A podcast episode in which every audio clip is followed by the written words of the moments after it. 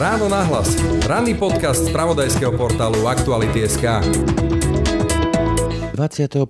februára, teda včera, uplynuli presne 3 roky od brutálnej, zákernej a chladnokrvnej vraždy novinára Jana Kuciaka a jeho partnerky Martiny Kušnírovej.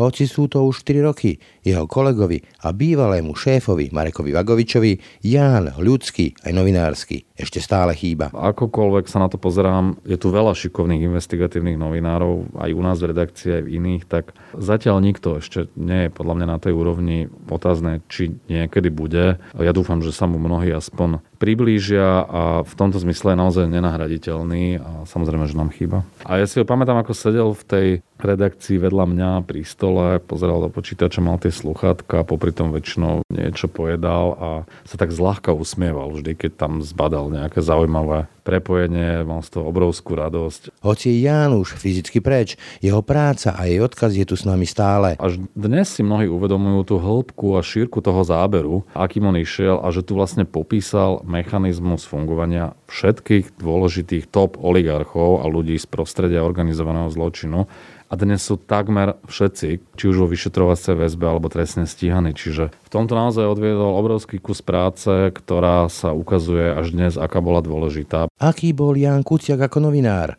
A akým bol človekom. Ako on nepoznal slovo, že nie, nemôžem, nemám čas a tak ďalej, proste si za ním prišiel, tak maximálne ti povedal, že o 20 minút, ale vždy vyriešil to, čo si vlastne od neho chcel. Kam až jeho práca v aktualitách viedla a ako sa zmenilo Slovensko za tie dlhé tri roky? V dnešnom podcaste na to odpovie investigatívny novinár a bývalý Janov šéf Marek Vagovič. Toto nikto nepredpokladal, že sa dostaneme tak ďaleko, veď keby sa ťa niekto spýtal, či bude Beder, Gašpar Hráško, Krajmer Kovačík, ja neviem, Haščák, Zoro Kolár, kto trestne alebo väzobne stíhaný, tak by si si asi zaklepal na čelo. Čiže v tomto je to obrovský posun a myslím, že aj Jano by valil oči, keby videl, čo sa deje. Počúvate Ráno na hlas. Pekný deň vám želá Braň Dobšinský. Počúvate podcast Ráno na hlas. Dunčo, poď sem. You go. No, you go. He doesn't speak English anyway. Excuse me. How can we get back to the village? Turisti. Ha, čo povieš, Dunčo?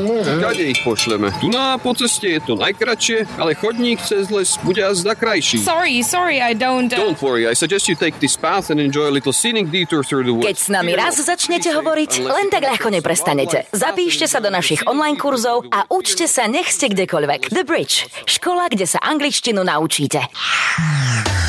Ráno nahlas. Ranný podcast z pravodajského portálu Aktuality.sk. Tieto dni, presnejšie včera v nedelu, uplynulo presne 3 roky od vraždy Jana Kuciaka, jeho partnerky Martiny Kušnírovej a ja pri mikrofóne vítam Mareka Vagoviča. Ahoj Bráňo, dobrý deň. 3 roky je pomerne dosť veľa v živote človeka, ale stále je to asi málo na taký deň, aký sa stal pred tromi rokmi, Ty si bol priamy šéf. Spolupracoval si s Janom na mnohých článkoch, redigoval si jeho robotu. Stále to asi ten deň je tu ešte. Určite áno, ja mám pocit, že ubehlo 10 rokov, nie 3 odvtedy, lebo tých udalostí je tak veľa a toľko dôležitých vecí sa odvtedy zmenilo, že mám pocit, že ten čas letí rýchlejšie. Samozrejme, že človek si to vybavuje ten deň a v tomto období tým intenzívnejšie si premieta tie spomienky na to ráno, keď nám Peter Bardy poslal správu skoro ráno o 7, že máme prísť rýchlo do redakcie, že sa niečo stalo a že musí nám niečo povedať. Ja som tomu nerozumel, že prečo tak skoro porady bývali o 9, o 10, pondelok tie veľké.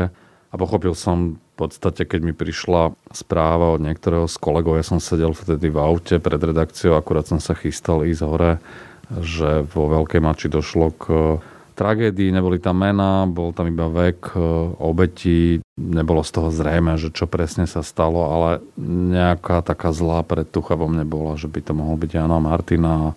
Keď som vyšiel hore schodami do redakcie, tak e, to videl tie tváre tých ľudí, tak e, už mi to bolo jasné, že to bude Jano a Martina. Potom nám to Peter vlastne povedal v zásadačke. Pamätám si dodnes ten výjav, ako sme tam ticho sedeli, mnohí plakali Pamätám že som vybehol v nejakom momente z tej zasadačky a volal som Pavle Holcovej, ktorá s Janom spolupracovala na kauze talianskej mafie Písal som Tomovi Nicholsonovi, ktorý tiež s ním bol v nejakom kontakte sprostredkovanom písomnom, lebo sme už predtým riešili, že akým spôsobom tú tému talianskej mafie uchopiť a v podstate som obidvoch vároval, aby si dávali pozor na seba a prípadne si zabezpečili nejaký typ ochranky a tak ďalej. Čiže tieto pomienky sú stále pomerne čerstvé a to sa nedá jednoducho vymazať z hlavy len tak. Bol to strašný šok, keď som sa to dozvedel ja a viem, že začali všetky také tie možné divoké špekulácie, kto mohol niečo také neuveriteľné v týchto podmienkach urobiť. Išlo to o tých rôznych talianských stôb a tak ďalej, ale taká predstava bola, že to boli určite nejakí ťažkí profesionáli, ktorí sú niekde zo zahraničia najatí a už dávno niekde v ďalekej cudzine si užívajú obrovské peniaze. A keď vyplevalo na povrch, že, že to bolo takéto smiešne až kolotočarské by som povedal, že život človeka tu stál pár tisíc eur, keď to takto poviem, tak to bolo ešte šokujúcejšie. Ako sa ti z toho odstupu, keď sa vyskladali všetky tie veci z tej trímy a z toho dokazovania na súde, ako to v skutočnosti bolo, že akú úroveň to celé malo, ako sa na to pozera dnes? Tak úprimne ja som si v tých prvých dňoch, vzhľadom na to, že Jano pracoval na talianskej mafii aj vplyve na slovenskú politiku, Tiež som to považoval za jednu z najpravdepodobnejších verzií. Dávalo mi to logiku v tom danom čase. Ja som Kočnera mal možno až niekde na treťom mieste a na druhom bola albánska mafia, o ktorej Jano tiež pripravoval článok, chystal rôzne veci, mal k tomu rôzne zistenia. Pri tom Kočnerovi mi to prišlo menej pravdepodobné aj vzhľadom na to, čo som mu predtým vyhrážal, čo bola verejne známa vec. A mnohí nás aj obviňovali, že aké verzie sme tie prvé dni, prvé týždne vlastne forsírovali. Ale aj bývalý prezident policajného zboru. Ale áno, ale to bolo logické. Bývalý generálny prokurátor Jaromír Čižnár kategoricky vylúčil, že by s tým mohol mať niečo Kočner. Hej. Čiže logicky som vychádzal z toho, na čom Jano pracoval, ale samozrejme pracoval aj na iných témach, aj na Bodorovcoch, aj iných oligarchov a tak ďalej. Ale toto mi vtedy vychádzalo ako najlogickejšie riešenie. A naozaj som si myslel, že to museli urobiť nejakí profici, ak nie talianská mafia, ale niekto iný, tak možno nejaký najatý Rus, ktorého už by sme nikdy v živote nevideli, že to urobí profesionálne, nezanecha žiadne stopy a tak ďalej. Na druhej strane, keď nad tým tak spätne uvažujem, ak je tým objednávateľom Kočner, čo podľa dôkazov, ktoré predložila prokuratúra je, tak e, ak by si najal nejakého Rusa, tak to je pre ňoho aj istým spôsobom riziko. Prečo ja? Jednak to a jednak, že ho budú vydierať tí ľudia ďalej. Keď videli, aký to spôsobilo rozruch, že budú chcieť viac peňazí a tak ďalej. A potom postupne sa ho nejakým spôsobom možno aj zbaviť. Čiže ono to síce vyzerá kolotočársky, ale z jeho hľadiska to bolo bezpečnejšie, ak to bolo cez Žužovu a tých ďalších ľudí a boli navyše oveľa lacnejší. Čiže ono sa to javí ako amatérizmus, ale profesionálnejšie vykonaná práca pre neho predstavovala možno ešte väčšie riziko. A o čom to podľa teba vypovedá, že sa tu dá kúpiť vražda mladého človeka doslova za pár tisíc eur, za vlastne odpustenie nejakých dlhov a podobne? Tak ono to bolo 70 tisíc celkovo tá suma. Nie je, že úplne nízka, ale samozrejme ani... Ani nie Garson. No, určite nie. No tak tí ľudia boli v takej situácii, aký boli. Nemali výnimku Andruškova, ktorý mal nejakú pizzeriu, ale v zásade to bol nie veľmi úspešný podnikateľ. Sabo, kedy si chodil na nejaké lode a bojoval kade tade po svete. Marček bol, myslím, v tom čase bez práce. Čiže to boli ľudia, ktorí boli odkázaní aj na tých 10-20 tisíc, čo im akože významne vylepšilo ich životnú situáciu. A pravdepodobne boli lacní aj kvôli tomu, že ono tých vražd, a to je ten primátor Hurbanov a ďalšie veci, bo asi to nerobili prvýkrát a nakoniec aj ten Marčok o tom rozprával na súde, keď opisoval priebeh vraždy, že spôsob, ako by si išiel kúpiť do obchodu rohlíky. Čiže oni asi fungovali v tomto, v tomto režime možno aj dlhšie, to uvidíme časom, čo všetko sa ešte preukáže a ak to robili ako na páse, keď to mám tak povedať, tak tá cena možno nie je vysoká. A keď ešte do tej skladačky zapadne tá dnešná realita, kde napríklad vtedajší prezident policajného zboru je dnes e, vo vyšetrovacej väzbe, hovorím o Tiborovi Gašparovi, a ďalší, vieme, že tam skončilo prakticky celé vedenie, aj pán Kramer, ktorý sa tam tiež motal v tom dni, tak tá skladačka je ešte desivejšia. Určite áno. S odstupom času keď si analizujeme tie výroky aj to správanie, Gašpar hovoril v podstate hneď na začiatku, neviem, či dokonca nie je prvý deň, že to pravdepodobne súvisí s prácou Jana Kuciaka. To, čo neviem, či sa preriekol, alebo už v tom čase vedel viac, ako to vlastne celé bolo. Ale neskôr zase konšpiroval, keď tam hovoril o nejakej drogovej stope a tak ďalej. Také dosť zmetočné vyjadrenia v tých dňoch posúvali na verejnosť, potom to bol ten krajmier na mieste činu. A keď si uvedomíme, o čom všetko Jano písal, a že písal aj o týchto ľuďoch, tak e, neviem, s odstupom času mi to vychádza tak, že oni museli byť od prvého momentu veľmi dobre informovaní Otázka je, čo všetko ešte, ešte vedeli. Bola taká špekulácia, že vlastne už po tej vražde, ale ešte predtým, ako verejnosť o nej vedela, že niekedy v sobotu malo byť e, nejaké stretnutie ľudí z prostredia mafie, ktorí sa to dozvedeli a vymieniali si informácie a riešili to a analyzovali. Čiže ja neviem, do aké miery o tom boli informovaní predstavitelia štátu na tých kľúčových policajných a iných pozíciách, ale vyvoláva to vo mne množstvo otázok aj s odstupom času, keď vidíme, ako tí ľudia fungovali, že to bola organizovaná zločinecká skupina na čele s Norbertom Bederom, neviem, uvidíme, čo prinesie ďalšie vyšetrovanie. Keď hovoríš slovo mafia, tak kde si na tom je, že nevieš, či hovoríš v tej chvíli o mafii, tých zločincoch, čo vieme, že sú zločinci, alebo o bývalých e, top lídroch policie a ďalších represívnych zložiek. Nevidím v tom žiaden rozdiel. Podľa vyšetrovateľov fungovali ľudia ako Bodor Gašpar, Krajme Hraško, ako mafia. Mali pevnú štruktúru prvé, druhé poschodie a tak ďalej. A v podstate to fungovalo veľmi podobne ako inde vo svete, v Taliansku, v Kolumbii inde kde si vlastne určitý typ podnikateľov, mafiánov, zločincov toho klasického typu vlastne kúpovalo priazen tých policajných a iných špičiek. V prípade Escobara to bolo kvôli tomu, aby kryl obchod s drogami. V prípade našich podnikateľov to bolo preto, aby sa nevyšetrovali ich kauzy, aby mohli bezstresne fungovať, obchodovať. Svedok BEM v obchode s pohodnými hmotami, ďalší a tak ďalej. Vieme, že Lučanský mal brať úplatky za to, že kryl nejakú skupinu podnikateľov. Čiže ten mechanizmus je veľmi podobný a v tom nevidím rozdiel. Mafia ako mafia. Jedna je možno hrubokrká, taká drsnejšia aj návonok, iná je sofistikovanejšia v bielých golieroch, ale v princípe je o podobné metódy, len možno nie sú až také drsné. Predsa len, robil som síce, alebo robím novinára, ktorý sa zaoberal politikou a vedel som o rôznych tých podozreniach, o nekalom financovaní politických strán, od schránkových firiem cez hlasu, podobnému hlasu, ale toto šokovalo aj mňa takéto prerastenie naozaj represívnych zložiek. Kde sa podľa teba stala chyba, respektíve kde sa zle zapol ten prvý gombík, že to dospelo až do takéhoto neuveriteľného štádia? Prvý gombík podľa mňa zle zapol Robert Fico, keď založil svoju politickú stranu na princípe akciovej spoločnosti. Spojil sa s utajenými sponzormi, mecenášmi, oligarchami, ktorí financovali jeho stranu Neskôr si za to vyberali dividendy v podobe štátnych zákaziek, keď sa smer dostal k moci. Tí ľudia naberali sebavedomie, naozaj sa tu cítili nedotknutelní, rozťahovali sa v štátnom biznise, ovplyvňovali trestné konanie a tak ďalej. A postupne sa osmelili aj ďalší ľudia z prostredia organizovaného zločinu, Kočner, Beder a ďalší, ktorí získali veľmi silné postavenie počas vlád Smeru a cítili sa naozaj neohrození ono sa to jednoducho nabalovalo. Tie hranice sa posúvali a výsledkom je až tá vražda, kedy si niekto myslel, že je natoľko nedotknutelný, že mu prejde všetko. Nechcem špekulovať, ale predsa len, keby neprišlo k tej vražde, čo sa ukázalo ako osudová chyba pre nich, kde by to podľa teba dospelo?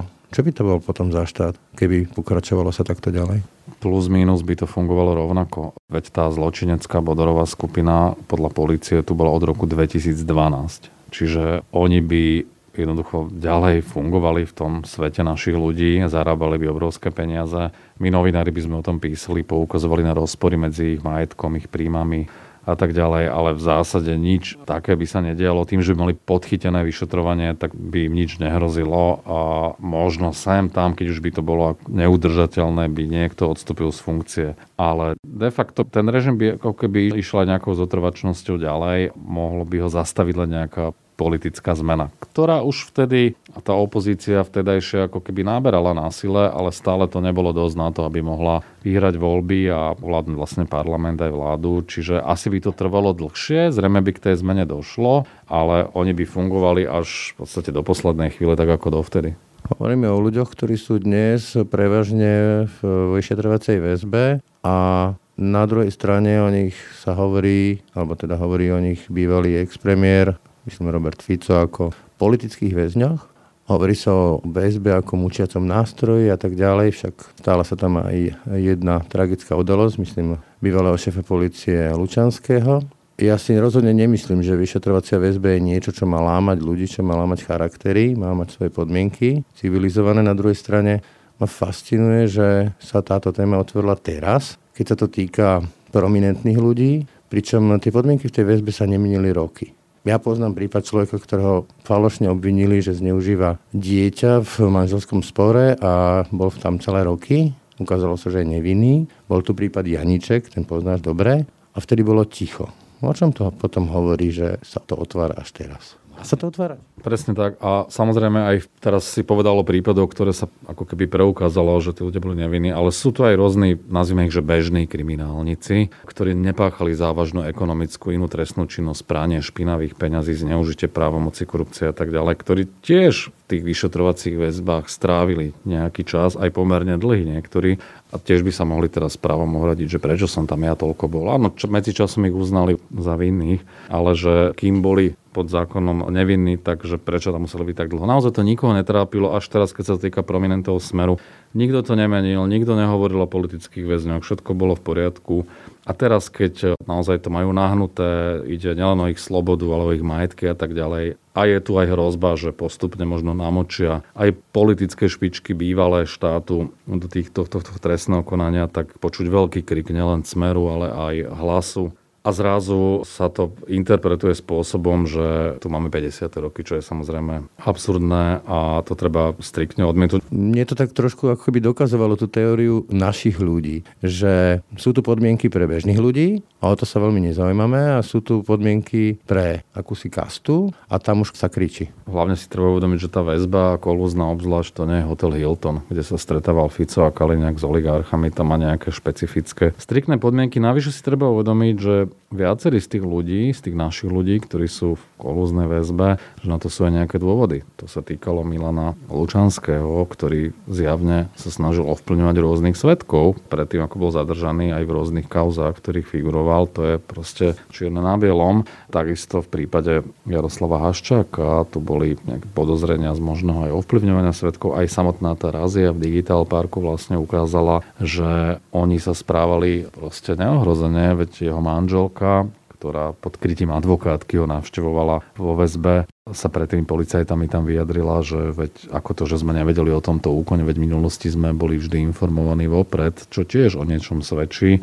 Vyhrážali sa tam policajtom, vyšetrovateľom, že budú mať problémy a tak ďalej. To sú jednoznačne minimálne silné indície, že ten človek môže sa snažiť nejakým spôsobom ovplyvňovať to trestné konanie. Nehovoriť o tom, že v aute Dušana Kováčika, špeciálneho prokurátora, ktorý je tiež trestne stíhaný v kauze Božie mlyny, sa našiel dokument, akým spôsobom má postupovať v kauze Gorila, že má zlikvidovať nahrávku a tak ďalej. Čiže netvárme sa, že tí ľudia sú v kolúznej väzbe len tak to má striktné podmienky, navrhuje dozorujúci prokurátor, schvaluje prvostupňový súd a ešte je tu kontrola v podobe najvyššieho súdu. Len ale aj viacerí právnici, renomovaní právnici a viacerí ľudskoprávne aktivisti hovoria o tom, že naozaj, že tá väzba nemá plniť funkciu lamania charakterov, nemá byť úvodovka, že mučiacim nástrojom, teraz to nemyslím eh, pejoratívne, ale doslovne, či predsa len si na to nezvykli naši prokurátori, naše represívne zložky, že vyložím nohy, dám niekoho do vyšetrovačky, on tam zmekne, napraská niečo a máme vymalované, že proste či si tým neulahčujú prácu na úkor práv tých ľudí, ktorí sú stále ešte nevinní. Samozrejme, to je na diskusiu. Treba to skúmať prípad od prípadu. Ťažko sa to nejakým spôsobom paušalizuje zo všeobecne, ale ako hovorím, sú tam aj kontrolné mechanizmy, až v podobe Najvyššieho súdu, ktorý v konečnom dôsledku rozhoduje o tom, či tá väzba je alebo nie opodstatnená, či je zákonná. Si myslím, že to máme dostatočný systém nejakých brzda protiváh, aby sa zabránilo niečomu takom, ako hovorí Robert Fico, že pomaly gestapáckými metódami tam nútia prokurátori vo vyšetrovacej väzbe tých obvinených, aby sa priznávali. Je to podľa mňa extrémne prehnané a cítim za tým obrovský strach tých ľudí, ktorí môžu mať ešte problémy s orgánmi činnými v trestnom konaní. Predsa len ešte keď zostanem u tých mojich pochybnostiach o prokurátore, tak e, doplňajú aj tie naozaj zvláštne veci, keď v prípade Kajetana Kičura jeden zo svetkov spácha samovraždu, teraz Tibor Bem tiež, ešte má dokonca zbraň u seba generál Lučanský tiež skončí takýmto spôsobom tragicky Nie je toho trošku priveľa? Nevzbudzuje to pochybnosti? Aj vzhľadom povedzme na to, že jeden po druhom idú von, a teraz tá moja otázka znie, že či naozaj to neskončí tak, že mali sme tu pekné predstavenie, kde ich berie NAKA, skončia vo vyšetrovačke a či sa to náhodou po takom roku, dvoch nerozplynie celé, lebo nebude dosť dôkazov, neobstojí to na súde a sme tam, kde sme boli. Ja neviem predvídať, že ako to celé dopadne. Verím, že aj vzhľadom na citlivosť týchto prípadov policia a prokurátora si bude robiť zodpovedne tú svoju prácu a že to naozaj nebude iba o tých raziach a že tie prípady pôjdu čo možno najskôr na súd, ale radšej nech trošku neskôr a sú dobre preukázané, vydokladované. A pre mňa samozrejme nie je príjemné čítať, že už toľko obvinených bolo priebežne prepustených z vyšetrovacej väzby. Na druhej strane kľúčový je finálny výsledok. A presne tie prípady dopadnú na súde, aby sa nestalo to, čo v minulosti, v prípade Ivana Lexu a tak ďalej. 13-0, hej. 13-0, aby sa neopakovala situácia v prípade vraždy Jana Martiny. Vieme, ako rozhodol prvostupňový súd. Čiže nech to trvá radšej 2-3 roky, ale nech to je že úplne nepriestrelné, lebo potom tá viera v tú elementárnu spravodlivosť, ja si myslím, že potom, že na dlhé roky bude úplne zničená a sa môžeme dostať do veľkých problémov. Ľudia úplne rezignujú, budú apatickí ak to teraz nevíde tak, ako to všetci očakávame. Spomenul si to sám, prípad Jana a Martiny. Skončilo to na špecializovanom súde, takže ten spodný level, nazvime to takto, pôjde sedieť, alebo bude sedieť, alebo sedí. A tí, ktorí sa mali objednať, e, čakajú na rozsudok Najvyššieho súdu, pretože sú vraj nevinní. Zostanú aj po rozhodnutí Najvyššieho súdu nevinní podľa teba? No práve v týchto dňoch vlastne vychádza najavo, že prokuratúra doplnila dôkazy kauze Jana Martiny vraždy, o nové komunikácie Kočnera so Žužovou a mnohé z tých dôkazov vyzerajú veľmi zaujímavo. Ja som zvedavý, ako sa s tým vysporiada aj Najvyšší súd a teda aj špecializovaný trestný súd v rámci toho odvolacieho konania. Myslím si, že ešte sa môžeme dočkať prekvapení. Vyzerá to tak, že policia s prokurátorov ten čas, kedy vlastne súd nerozhodoval, ho využila na to, aby, aby posunula tú vec ďalej, aby prišla ešte s nejakými novými zisteniami. Ako netrúfam si odhadnúť ten výsledok, je to podľa mňa stále 50 na 50, ale tak v kútiku duše verím, že aj v kombinácii s tými novými dôkazmi, ktoré sa teraz objavili, že to nakoniec bude stačiť ku svedčeniu Kočnera a Žužové ako objednávateľov, e, lebo ten rozsudok prvostupňového súdu mne prišiel strašne slabo zdôvodnený, nepresvedčivý, až taký alibistický by som povedal. Tam kedy si na začiatku boli rôzne špekulácie na tých sociálnych sieťach, potom ako keby to trošku to ustalo a teraz sa opäť oživili, napríklad pri menovaní nového špeciálneho prokurátora Daniela Lipšica, že myslím vo verejnosti, že za tým je práve on a Tom Nicholson a Haščák a podobné verzie. Končí to teda podľa teba u Mariana Kočnera, myslím prípad vraždy Jana Martiny? Vychádza len z toho, aké dôkazy predložila obžaloba a tam nikto iný nefiguruje. Nechcem špekulovať. Ja si myslím, že Jan Kuciak naozaj prekážal mnohým ľuďom a že tie záujmy sa prekrývali, či už Bodora alebo ďalších oligarchov, ale či niekto mohol byť priamo do toho zainteresovaný, či o tom vedel, nevedel, do aké miery, či sa na tom iným spôsobom podielal. Ako to musí naozaj zistiť policia s prokurátorov, to by bolo nemiestne týmto spôsobom špekulovať. Nie je zatiaľ žiaden iný dôkaz s výnimkou tvrdenia Zoltana Andruško, že sa hľadal nejaký biely kôň v Maďarsku, ktorý by na seba zobral tú vraždu a spomenul aj meno Norberta Bodora, ktorý sa mal v tejto veci angažovať. Čiže toto je vec, ktorú treba naozaj dôsledne preveriť a prípadne zistiť, či do toho nebol ešte niekto ďalší zainteresovaný. Ale v tejto chvíli zatiaľ sú dôkazy, tak ako boli prezentované len voči Kočnerovi a Žužovej. Napadá mi to, že či to bude prípad, ktorý skončí jednoznačne, alebo bude niečo pod podobné ako vražda prezidenta Kennedyho s Osvaldom a milión špekulácií, kto vlastne za tým je. Ale to bude vždy. Presne si spomínal tie konšpirácie, aj úplne, že, ktoré sú totálne, že mimo misu. Od prvého dňa sú absurdné a mne sa vždy tak obrazne povedané otvára nožík vo vačku, keď e, mi vypisujú rôzni poloblázni, že a čo ten Nicholson a prečo zdrhol do Kanady a rôzne úplne, že nezmysly. Presne viem, ako to bolo, rozprávali sme sa, boli sme v tom čase spolu, poznám ho dlhé roky a mi to príde, že úplne až absurdné, aby niekto týmto spôsobom uvažoval rovnako aj v kontexte s Danielom Šicom, ktorý má tiež za sebou nejakú históriu a tak ďalej a podobné to je aj po samovražde Milana Lučanského. Ako je to, že extrémne veľa toho, je to nebezpečné týmto spôsobom sa zahrávať s verejnou mienkou, ale tak čo môžeme my robiť? Môžeme akurát stále písať pravdivo, poukazovať na fakty a nie na emócie. Iným spôsobom sa nedá s tým asi bojovať. Jan Kuciak je preč. Fyzicky myslím je preč ako človek, ale nie je úplne preč, pretože jeho práca tu stále je. Veď mnoho tých prípadov, o ktorých on písal, ktoré on otváral, postupne sa dostávajú do nejakých finálnych výsledkov, myslím trestnoprávnych. Neviem, že akom presne štádiu sú všetky tie prípady, ktoré kedy sa otvoril a prokuratúra po jeho vražde ich identifikovala na základe jeho posledného nedokončeného článku vyše 70. Ale vieme, aké vyšetrovania bežia v kontexte toho, o čom Jan písal v minulosti. Vieme, že veľa písalo Bederovcov, o Zlatom kľúčiku, o dotáciách a tak ďalej. Vieme, že sa vyšetruje vlastne spôsob fungovania polnohospodárskej platobnej agentúry. To je to, na čo Jan Kuciak upozorňoval. Aj pranie peniazy, úplatky a tak ďalej. Aj keď nie, že úplne priamo písalo tých konkrétnych prípadov. Ale ten mechanizmus veľmi podrobne opísal a my nevidíme do toho vyšetrovania do takej hĺbky, aby sme vedeli, že ktorý konkrétne presne prípad pod to spadá. Takisto ja som s ním písal celé roky o Jozefovi Brhelovi, o tom, ako pumpuje štátne zákazky cez IT sektor, cez energetiku.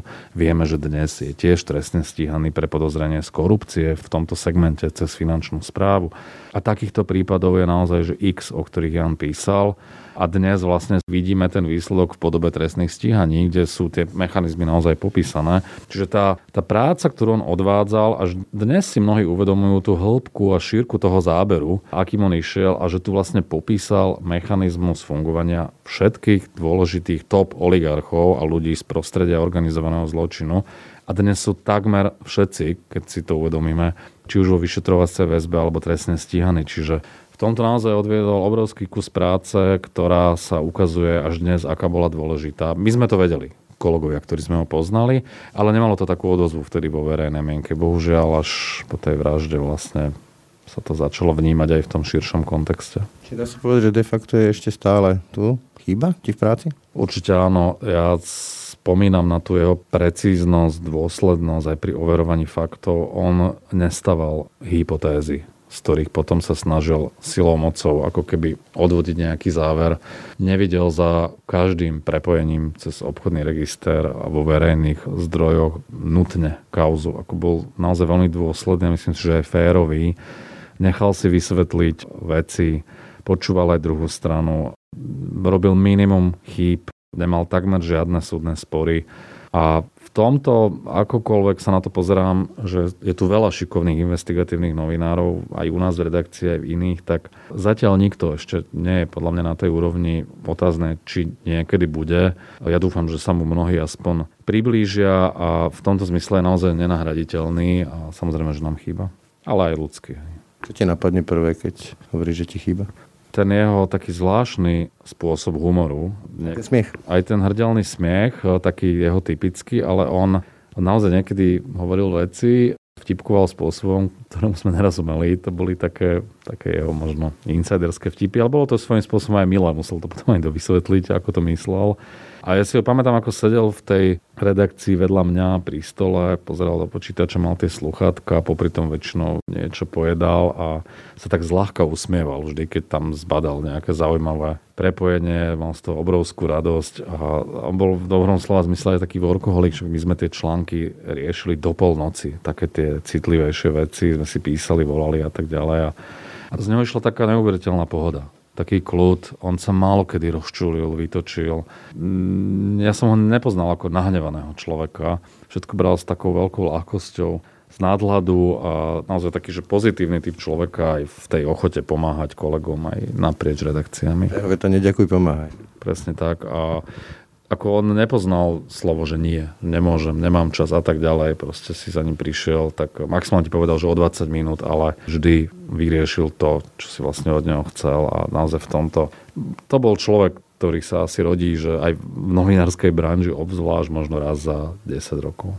Keby tu teraz bol a pozeral by sa na to dnešné Slovensko, na to, čo všetko sa tu teraz deje a naozaj to je deň po dni niečo nové a neuveriteľné až, čo by na to asi podľa teba povedal? No on bol zároveň ak bol teda na niečo ako keby že nahnevaný, ale tak právom a v dobrom, tak to bolo práve to, že Slovensko nefunguje ako právny štát, že to nefunguje spravodlivosť, že sa to nemôžu ľudia domáhať svojich práv, že politicky a inak činní vplyvní ľudia sú nedotknutelní. Vieme, že ho štvalo, keď boli kauza Gorila a protesty, že to vlastne nemalo žiadnu koncovku. Napísalo to aj množstvo blogov, dokonca aj báseň tak e, on keby to dnes sledoval, tak ja si myslím, že by bol spokojný s tým vývojom, ktorý tu dnes je a videl by, že tá práca má, má zmysel. Možno by sa mu zdalo, že ešte by treba byť dôslednejší a ešte tvrdší. Ako ho poznám, tak e, on by sa úplne že neuspokojil s tým, čo je. On bol akož naozaj, že maximalista, detailista, proste chcel veci do dôsledkov, aby sa dokonali alebo vykonali, ale ja si myslím, že plus minus by bol spokojný, lebo toto nikto nepredpokladal, že sa dostaneme tak ďaleko. Veď keby sa ťa niekto spýtal, že či si myslíš, že v roku 2021 bude ja neviem, špeciálnym prokurátorom Daniel Lipšic, generálny Maro Žilinka a policajný prezident Peter Kovažík, tak pri všetkých výhradách, ktoré môžeme mať v jednotlivostiach, tak by si to považoval za nepravdepodobné. A keby sa ťa spýtal, že či bude Beder, Gašpar Hráško, Krajmer, Kovačík, ja neviem, Haščák, Zoro Kolár, kto trestne alebo väzobne stíhaný, tak by si si asi zaklepal na čelo. Čiže v tomto je to obrovský posun a myslím, že aj Jano by valil oči, keby videl, čo sa deje. Ja som prirodzený skeptik a pochybovač Takže z tvojho pohľadu myslíš si, že sme z hľadiska tej obľúbenej vety, že orgánom činným v trestnom konaní boli rozviazané ruky v odzovkách závodov, alebo neviem, napríklad Arpa Šoltes hovorí, že ide o vojnu gengov možno iba. Nemyslím si, že sme závodov a práve jedným z takých rizik, že sa to môže ešte nejakým spôsobom obrátiť, jednak je možná politická zmena, avizuje sa tu referendum o predčasných voľbách, opozícia robí všetko preto, aby došlo k zmene vlády a vtedy môžu tie procesy postupne sa otočiť a môžu byť utlmené, to je jedno riziko. A druhé riziko vidím aj v tej diskusii o podmienkach aj časovom ako keby rozsahu tej väzby, najmä kolúznej ja nie som proti tomu, aby sme o tom hovorili, ale nie som ani za to, aby, aby sa to interpretovalo spôsobom, že, že ju pomaly treba zrušiť, alebo že ju treba výrazne oklieštiť aj časovo a inak. V tomto vidím určité riziko, že tie procesy potom nebudú, možno nepôjdu tým tempom, ako to dnes vidíme, čiže podľa mňa nie sme stále závodov a samozrejme finálne závisí od toho, že aké rozsudky budú súdy príjmať v tých kauzách, ktorých sme dnes svetkami, ktoré sa intenzívne vyšetrujú. Čiže ešte by som počkal, keď sa ma to opýtaš o 3-4 roky, vtedy ti už budem asi vedieť presvedčivejšie odpovedať. Za tou Janovou vetou neďakuj, pomáhaj, sa lúčim s Marekom Vagovičom. Pekný deň želám. Pekný deň. Ráno nahlas. Ranný podcast z pravodajského portálu Aktuality.sk. To bolo dnešné ráno na hlas. Počúvajte nás každé ráno na webe aktuality.sk lomka podcasty, ako i v ďalších podcastových aplikáciách. Pekný deň a pokoj v duši praje. Brane Dobšinský. Všetky podcasty z pravodajského portálu Aktuality.sk nájdete na Spotify a v ďalších podcastových aplikáciách.